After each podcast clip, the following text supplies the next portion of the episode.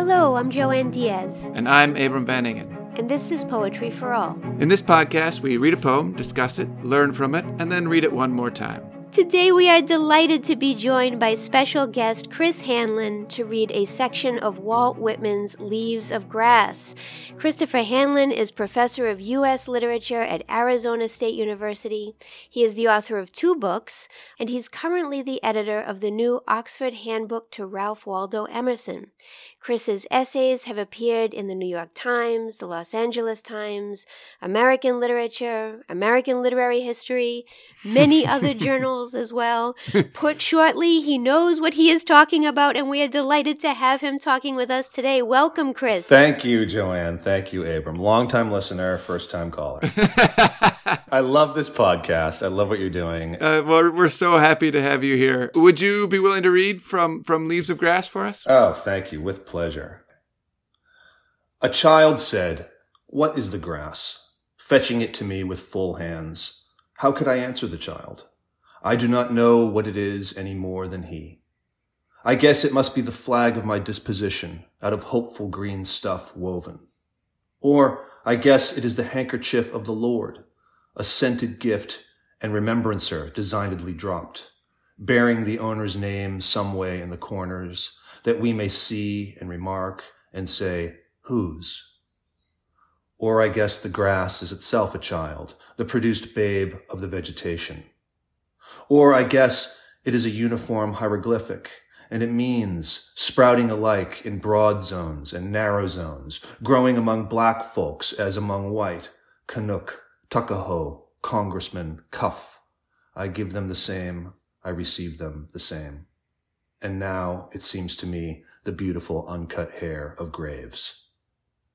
Tenderly will I use you, curling grass. It may be you transpire from the breasts of young men. It may be you are from old people or from offspring taken. It may be if I had known them, I would have loved them soon out of their mother's laps.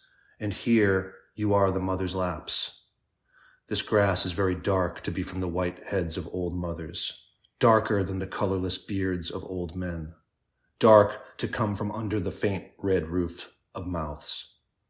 Oh, I perceive, after all so many uttering tongues, and I perceive they do not come from the roofs of mouths for nothing. I wish I could translate the hints about the dead young men and women, and the hints about old men and mothers, and the offspring taken soon out of their laps. What do you think has become of the young and old men? And what do you think has become of the women and children? They are alive and well somewhere. The smallest sprout shows there is really no death. And if ever there was, it led forward life and does not wait at the end to arrest it, and ceased the moment life appeared. All goes onward and outward. Nothing collapses. And to die is different from what anyone supposed, and luckier. Woo! Oh my God. Whitman! oh my God, that was the best reading I have ever heard of that section of Leaves of Grass. Well, he just he just carries you, doesn't he? I mean, he's just there's something about the rhythm of his lines that just bec- makes makes your voice go incantatory and both solemn and celebratory. And I mean, there's just so much in him. I mean, I think that's one place to just start. I mean, this the, the rhythm of these lines is this incredible kind of poetic, meditative structure that carries you along. And I think there is something that, that takes you off guard when you look at this on the page. You think, this doesn't look like poetry to me. I don't see any rhymes in here. I don't see a standard meter. I don't see a standard form. But that's part of the point, right? That's part of what his project was actually all about. You know, when you think about what it must have been like to look at Whitman on the page for the first time, it, it, it must have seemed strange and revolutionary. And I'm sure similar questions arose in Whitman's contemporaneous readers. Questions like, what is this? is this poetry? It's, it's operatic. Readers in 1855 were used to a very different experience of poetry. And one of Whitman's major influences was the American essayist, lecturer, and poet, uh, Ralph Waldo Emerson, who wrote in an essay called The Poet. And this is, this is before, right, Whitman comes on scene. He wrote about what he imagined American poetry might become. And at one point, Emerson, Emerson writes, for it is not meters, but a meter making argument that makes a poem, a thought so passionate and alive that like the spirit of a plant or an animal, it has an architecture of its own and adorns nature with a new thing. Now he's not saying, you know, let's get rid of meter, but he's imagining meter as emerging out of argument, meter that sort of follows the message in a way that apparently Emerson didn't think American poetry was was yet achieving. And and it is impossible to overstate the effect that Emerson had on Whitman. When Whitman first published uh, the first edition of Leaves of Grass in 1855, he sent Emerson a copy. He didn't know Emerson. He just he just sent it to him.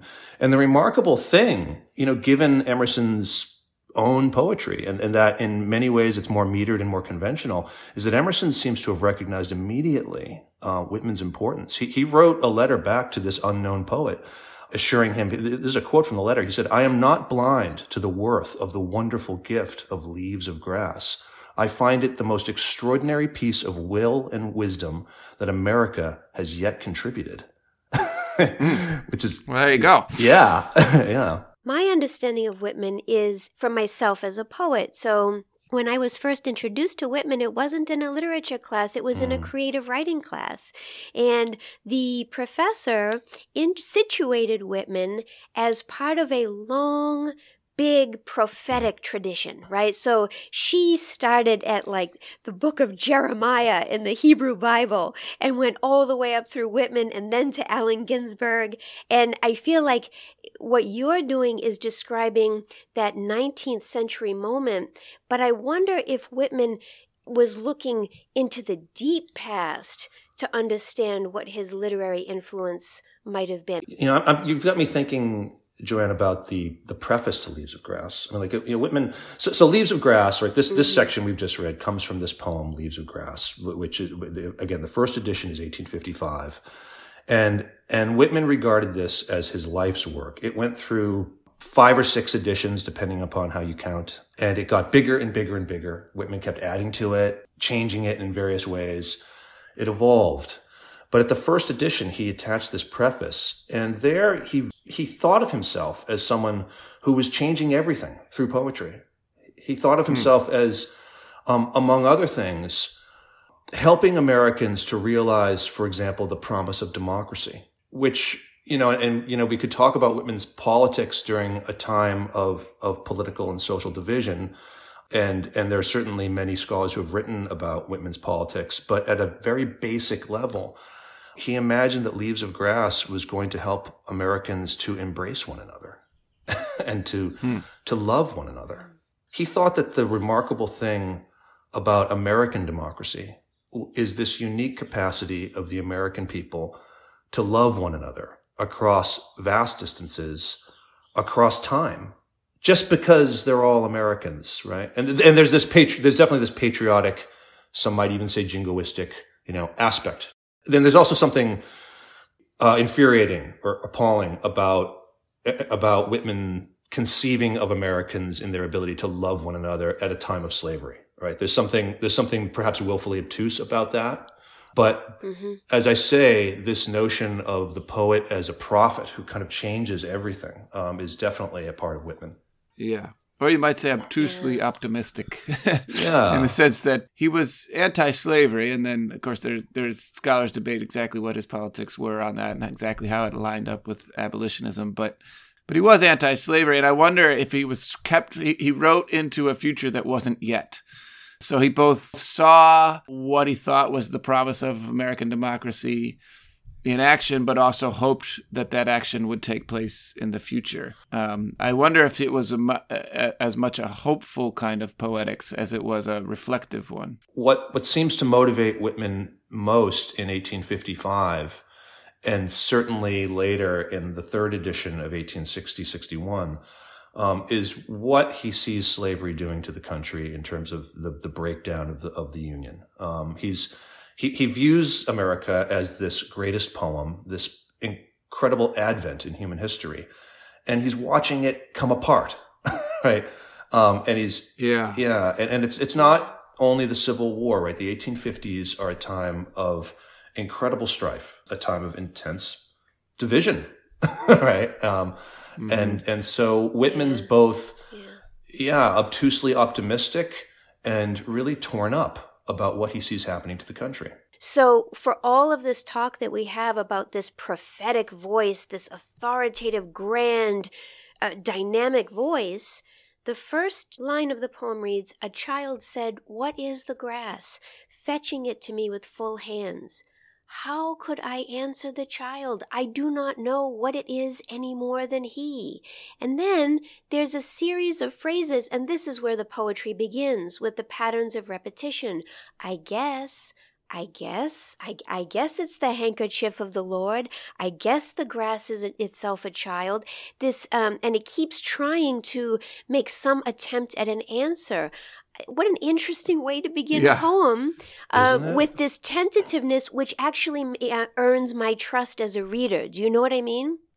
This this section of Leaves of Grass opens with a scene of instruction, and you're right. Far from being authoritative or that kind of, you know, prophetic I, Walt Whitman kind of voice that, that he often does cop at other points in Leaves of Grass. He's perplexed and there's a modesty here. Um, grass becomes poetic and meaningful as the speaker sums up his own perplexity and, and the, the, the, multitude of guesses he has about what grass is and what it means. And as he does this guessing, mm, almost halfway through the poem, he comes to a realization through that wondering about what it is. And he says, And now it seems to me the beautiful uncut hair of graves. Oh my yeah. God. First of all, that language of it seems to me, which then later in the poem gets picked up with I perceive, I perceive. Right. Um, Right. This notion that grass has become like an apparition to him, it's the it's been metamorphosed yeah. in an almost Ovidian kind of way into something entirely other, and then from there it really picks up momentum, right? I think what you're picking up on there, Joanne, like that moment where there's a breath. I mean, I experience it like like the caesura of a Saxon line of poetry or like the volta of a sonnet where everything changes yeah. and everything becomes very still all of a sudden. Yes. And for me, the, the first half is defined by the repetition of I guess, I guess, I guess. So there's that mm-hmm. perplexity and that, you know, trying to kind of throw stuff at the wall and see what sticks. And maybe grass is a handkerchief, maybe it's a child, maybe it's a hieroglyphic.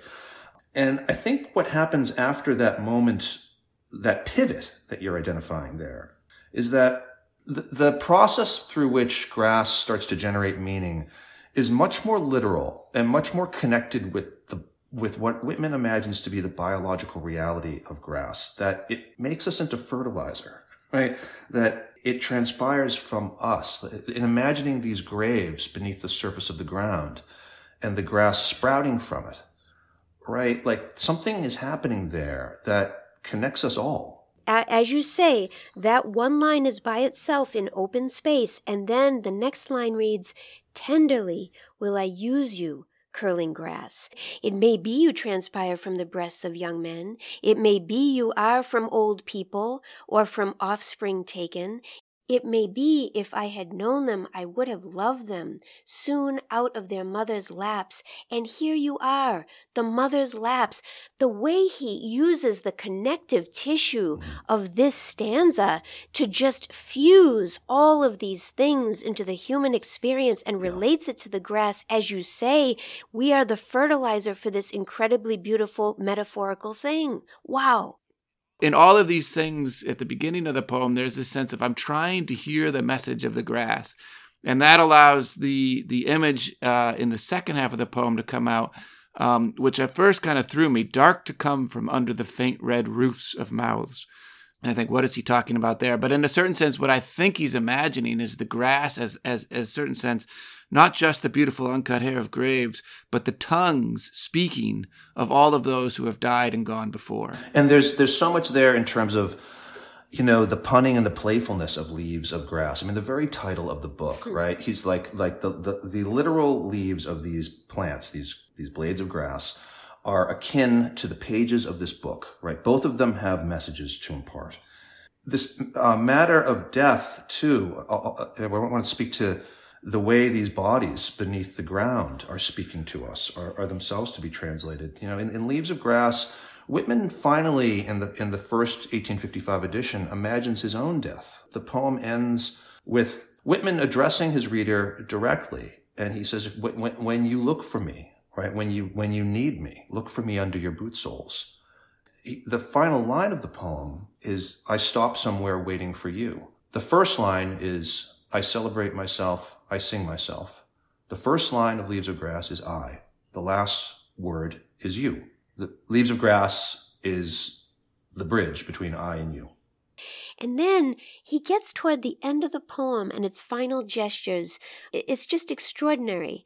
I wish I could translate the hints about the dead young men and women, and the hints about old men and mothers, and the offspring taken soon out of their laps. What do you think has become of the young and old men? And what do you think has become of the women and children? What does it mean for him to shift that mode of address? this is um, uh, it's just magic to me. I, I don't know how how he makes so many rhetorical moves in this poem, but why does he do it and what does it achieve? No one does this like Whitman. Like no one is able to use the second person in a way that I mean, just this reader finds it uh, finds himself utterly drawn in. You know, there there are, there's a moment in the poem that later was titled Crossing Brooklyn Ferry. Originally, it was titled Sundown Poem where Whitman just describes himself, you know, riding the ferry with commuters across, um, uh, you know, across the river t- toward Manhattan, and he he's talking about you know what it looks like, what it sounds like, what it feels like, and then he addresses the reader. And, and he sort of says to us, you know, you know this experience. You, you, you know what it feels like to, to ride a boat across the river. You've, you've observed what the sun looks like reflecting off the water. And that connects us. And then he has this re- remarkable line where he says, I considered long and seriously of you before you were ever born. And, you know, I think you're right. Here, we're moving from the befuddlement and the perplexity of a speaker, you know, what some would call the father of modern poetry, right? The inventor of free verse, you know, Walt Whitman. And now suddenly he's turning the questions back to us and saying, what do you think? Yeah. Right? What do you think has become of the young and old men? What do you think has become of the women and children. There's something so arresting and intimate about that maneuver. And I think it's worth dwelling on that openness and that invitation and that intimacy that he enables in his poetry through the you. Because, as you say, you, the second person, it, it doesn't usually work out well. Whether it's a novel or an essay or right, a poem, when right, people start to address right. you directly, I'm often turned off because I think, you don't know me you know, why are you telling me this? Or people say, you probably think, and I think, I don't think that at all. Why, why are you saying this? And it's so hard to pull off. But I, I do think you're right that, that Whitman pulled it off in magical ways. When I read you and Whitman, I think I want, I, I feel a kind of connection, which is precisely what he wanted to produce right. in his poetry this sense of contact between him and reader, even if the reader wasn't yet born. I guess to, to round way back to like, you know, the question Joanne was bringing us to, that's part of this eradication of death that's happening here, right? I mean, Whitman sort of thinks that if I can speak across centuries to, to Joanne Diaz and, and take yeah. her breath away or make her breathe with me, right? To use, to use line length and to use these catalogs of, of modifiers and nominals and clauses in order to have an effect upon her breathing. yeah then there really is no death, right? Then, then, then, then that kind of contact subsists mm-hmm. and connects us. As I said earlier, Whitman lived in a time of intense disunion. Americans mm-hmm. were killing each other. And, and, right, they were killing each other in Kansas and they would kill each other during the Civil War itself. There's this grand hope in him and this sort of insistence that, you know, Americans love one another and Americans are connected in ways that members of other bodies politic cannot be. I, I think, I find myself thinking of Whitman as uh, a challenge for us, right? Uh, a, yeah. a, a, Whitman, Whitman asks us to find the ways in which we connect, to re- to recall um, the ways in which really, just as human beings, we are and ought to be drawn to one another. But certainly it's, you know, Whitman is also about where to find that connection and that contact in times of intense division. As I listen to both of you talking about the fragility of the nation eh, in which Whitman produced these poems, the fragility of our own contemporary moment, it makes me think about something that Abram said almost two years ago now. I remember one of the first poems we discussed together was one by Phillis Wheatley. Mm. And Abram asked a simple question, which was what if Phillis Wheatley is writing in a subtly sort of ironic way to a future audience that does not yet exist? And uh, it was such a simple question. And I've thought about that question with almost every poem I have read since. Like, what if it isn't just a poem for the po- for the reader who can read it today, but uh, for a reader who could exist centuries from now, mm-hmm. right? And um, there's a way in which that grass dispersing in broad and narrow zones is like this poem, just ebbing and flowing with time. But then uh, if that's true, that also makes the poem feel aspirational to me, mm-hmm. right? That if we can use his incantatory rhetoric, if we can sort of just follow the ebb and flow of giving the same, receiving the same, and all of these beautiful rhythms and repetitions that he's offering to us, maybe someday it could become so. And then the way he lands at the end of this poem, is just so remarkable. Look at how declarative and confident and hopeful the poem is, right? They so though when he asked that question, what do you think has become of the young and old men, the women and children? They are alive and well somewhere. The smallest sprout shows there is really no death, and if ever there was, it led forward life, and does not wait at the end to arrest it, and cease the moment life appeared. All goes onward and outward. Nothing collapses. And to die is different from what anyone supposed and luckier. Mm. Oh my God. what could you say after such a thing? But what does it mean for him to land on that moment in the poem? Yeah, I think that this is a, a key teaching of Whitman's that he is sort of what that he is sort of appropriating in some ways from American transcendentalism, the notion that there is nothing but change and there is no such thing as loss. And that most of what we take as reality, especially those parts of reality that are permeated with division, like life versus death, black versus white, you know, Southern versus Northern, Republican versus Democrat, um, are illusions, right? And that those divisions are human constructs and sometimes they're useful and sometimes they aren't, but they are illusory. And that the only thing that's real is what is now, right? The sense that everything you need, everything is in this moment. If you can just get out of your own way, because the, the problem is that we've all become extremely adept at distancing ourselves from the plenitude and the richness and the immediacy of tingling first person experience when that child thrusts into our faces, fistful of grass. Hmm. Yeah. Wow. Well, with all of that said, Chris, would you be willing to read this poem for us again? Would love to. Thank you. And thank you both for inviting me to this conversation. A child said, What is the grass? Fetching it to me with full hands. How could I answer the child? I do not know what it is any more than he. I guess it must be the flag of my disposition, out of hopeful green stuff woven. Or I guess it is the handkerchief of the Lord, a scented gift and remembrancer designedly dropped, bearing the owner's name some way in the corners that we may see and remark and say, whose? Or I guess the grass is itself a child, the produced babe of the vegetation. Or I guess it is a uniform hieroglyphic and it means sprouting alike in broad zones and narrow zones, growing among black folks as among white.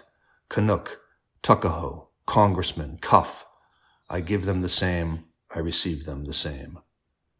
And now, it seems to me, the beautiful, uncut hair of graves. Tenderly will I use you, curling grass. It may be you transpire from the breasts of young men. It may be you are from old people, or from offspring taken. It may be if I had known them, I would have loved them, soon out of their mother's laps. And here you are the mother's laps. This grass is very dark to be from the white heads of old mothers, darker than the colorless beards of old men, dark to come from under the faint red roofs of mouths. Oh, I perceive, after all, so many uttering tongues, and I perceive that they do not come from the roofs of mouths for nothing. I wish I could translate the hints about the dead young men and women and the hints about old men and mothers and the offspring taken soon out of their laps. What do you think has become of the young and old men? And what do you think has become of the women and children? They are alive and well somewhere. The smallest sprout shows there really is no death. And if ever there was, it led forward life and does not wait at the end to arrest it and ceased the moment life appeared. All goes onward and outward. Nothing collapses. And to die is different from what anyone supposed and luckier. So good.